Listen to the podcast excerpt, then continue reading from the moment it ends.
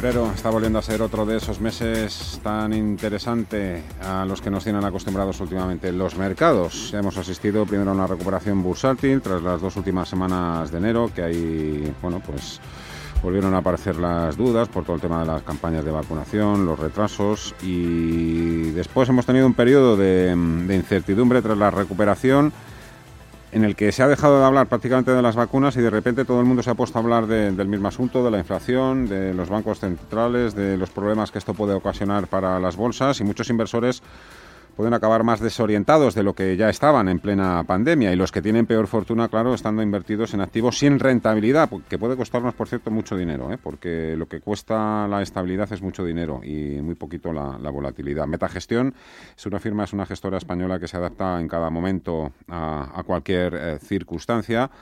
Y bueno, un jueves al mes tenemos la oportunidad de saludar a sus gestores, gestores como Ignacio Salido, miembro del equipo de gestor de Metagestión. Hola Ignacio, ¿qué tal? ¿Cómo estás? Muy buenas tardes. Hola Fernando, buenas tardes, ¿qué tal? Bueno, lo primero de todo, Metavalor, el tuyo, ¿qué tal, qué tal lleva ya 2021? Pues la verdad es que bastante bien, no nos podemos quejar. Eh, hemos empezado hemos empezado bastante bien. Eh, yo creo que en su categoría va, va arriba, si no el primero cerca, con, mm. tenemos una rentabilidad del, del 12,5% pasadas, o sea que, que la verdad es que para cómo están los índices eh, estamos muy contentos. Madre mía, yo, eh, yo que sé, puesto algún objetivo o, decir, bueno, como lleguemos a un 20 vamos a tener que, hacer algunas cosas, no sé. Pues eh, objetivo de rentabilidad como tal, no. Eh, nosotros siempre siempre intentamos hacerlo mejor que el índice. Es verdad que, es mucha diferencia y que mm. Y que bueno eso quiere decir que vamos en el buen camino y, la, idea es seguir en esta línea más que marcarnos un objetivo de rentabilidad como tal. Dime cuál es la clave para ese 12,5% en apenas un mes y medio. Pues pues yo creo que ser bastante flexibles. Nosotros eh, intentamos intentamos eh, identificar un poco dónde el mercado eh, tiene mejores expectativas eh, independientemente de que bueno de que las valoraciones pues unas veces estén más atractivas en, en, un, en un lado del mercado o en otro nosotros preferimos pues seguir las tendencias del mercado ver, un poco el mercado nos hable y, dentro de, identificar las, los flujos del, del, mercado y dentro de esos flujos pues pues intentar elegir las mejores compañías para para hacerlo mejor que, el índice. es un poco. ¿Las mejores expectativas siguen estando en aquellos sectores de los que recuerdo que hablamos recientemente, turismo, petróleo, bancos?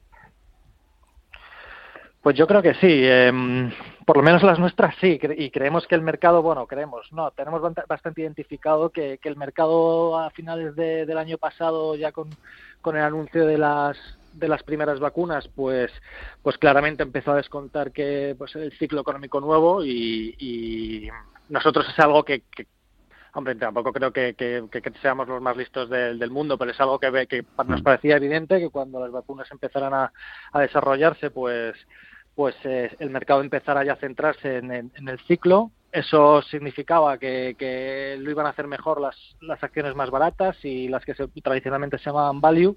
Y yo creo que el mercado sigue ahí un poco. Eh, es verdad que estos días se está tomando un poco un respiro, eh, porque esas acciones en concreto lo habían hecho muy bien, pero, pero a medio plazo yo diría que, eso no cambia. ¿El tema de la inflación, Ignacio, hace más peligrosa o difícil ahora mismo la gestión de esas compañías? Pues eh, desde luego es un tema que va a haber que, estar muy atentos, eh, porque la inflación ya está siendo una realidad en Estados Unidos y yo creo que en Europa eh, pues lo será próximamente. Es verdad que cuanto más se hable y cuanto más esté en boca de todos, menos preocupante va a ser, porque eso significa que, el mercado pues está, lo tiene en cuenta y, y bueno, pues que siempre está más controlado los riesgos que, que, se, que se saben y los que mm. se hablan que los que no se hablan. ¿no? Entonces, sí que va a ser un, un tema. Eh, yo tengo la opinión de que los bancos centrales y, las instituciones eh, internacionales en general pues van a dejar que la, que, que, la haya esa inflación. Eh, no, no creo que como en, en épocas anteriores vayan a, a, intentar acotarla demasiado y, y, yo creo que en, en, los próximos años pues veremos inflaciones superiores al 2 y al 3 en Estados Unidos. Y, y, entonces eso es bueno para el ciclo económico en general y debería serlo también para las acciones eh, más ligadas al ciclo, sobre todo aquellas de más calidad que sean capaces de, trasladar esa inflación al consumidor y que por lo tanto eh, pues su negocio funcione mejor. Entonces es ahí donde nosotros intentaremos eh, focalizarnos, donde, donde veamos que los flujos del dinero van, pues elegir las mejores acciones invirtiendo en calidad y y en, las que los negocios que mejor funcionen en, mm. cada, en cada momento. ¿Qué, ajustes habéis hecho en las últimas semanas, Ignacio? Pues últimamente em, estamos más, más tranquilos. Ya hicimos una rotación muy importante a finales del año pasado que, se, ha, ido completando. Sí, a finales del año pasado la fuimos completando. Tenemos eh, la mayoría de la cartera, la mayor parte de la cartera en acciones ligadas al ciclo y lo hacemos ajustes puntuales de, de por pesos, ¿no? Dentro ya una vez con la cartera que nos gusta, que es una cartera, ya te digo, con, con exposición bastante a turismo, a petróleo, a materiales básicos, etcétera, y puntualmente alguna acción defensiva que nos gusta. Y luego ya es una cuestión de pesos que, que vamos haciendo puntualmente, pero, pero ajustes de cartera importantes últimamente no hemos hecho demasiado. ¿Las tres mayores posiciones ahora mismo de Metavalor cuáles son? Pues las tres primeras, posiciones son eh, Airbus, Melia y Repsol. ¿Liquidez cómo andáis o cómo andas?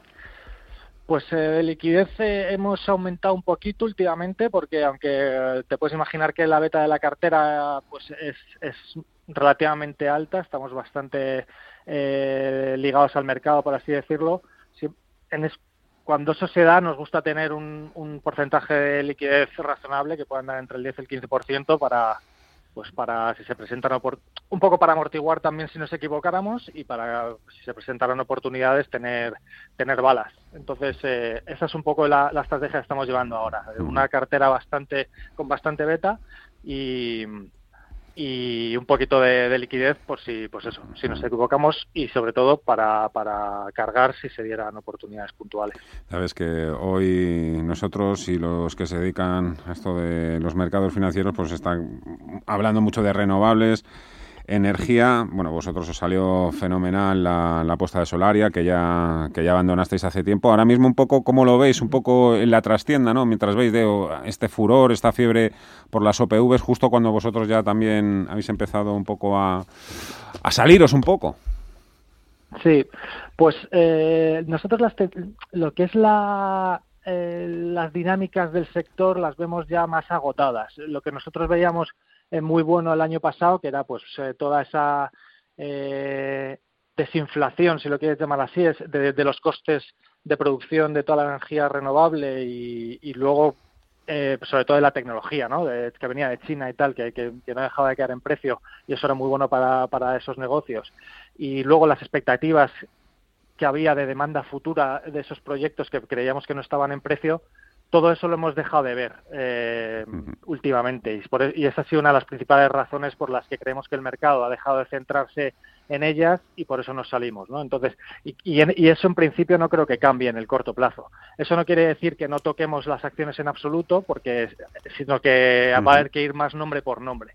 Y en ese sentido, eh, aunque Solaria dejó de gustarnos por porque bueno pues porque corrió corrió mucho y daba mucho mm. vértigo eh, puntualmente sí que volverá a tener sentido mm. eh, no hoy ni mañana pero pero bueno eh, si, si volviera a recortar y se fuera a, precios más razonables pues seguro que habrá momento de entrar otra vez entonces no es un sector que ya no nos guste en absoluto simplemente habrá que ir un poco, un poco nombre por mm. nombre. Eh, ¿Tú, recuerdas al, precio que entrasteis en Solaria? ¿Lo recuerdas? ¿Cómo, perdona? Eh, eh, ¿Recuerdas el precio al que entrasteis en Solaria? Pues yo creo que las primeras compras de Solaria, si mal no recuerdo, debieron de estar, no te exagero si fue a 7 o, mm, o, incluso menos, 7, 7 y medio me quiere sonar que hicimos las primeras compras. Sí, sí. Tres veces el menos. precio medio ya al final, pues a lo hmm. mejor rondaban los, no sé, los 14 euros, los 15 euros o cosas así. Se fue hasta 20 o 22, así que imagínate.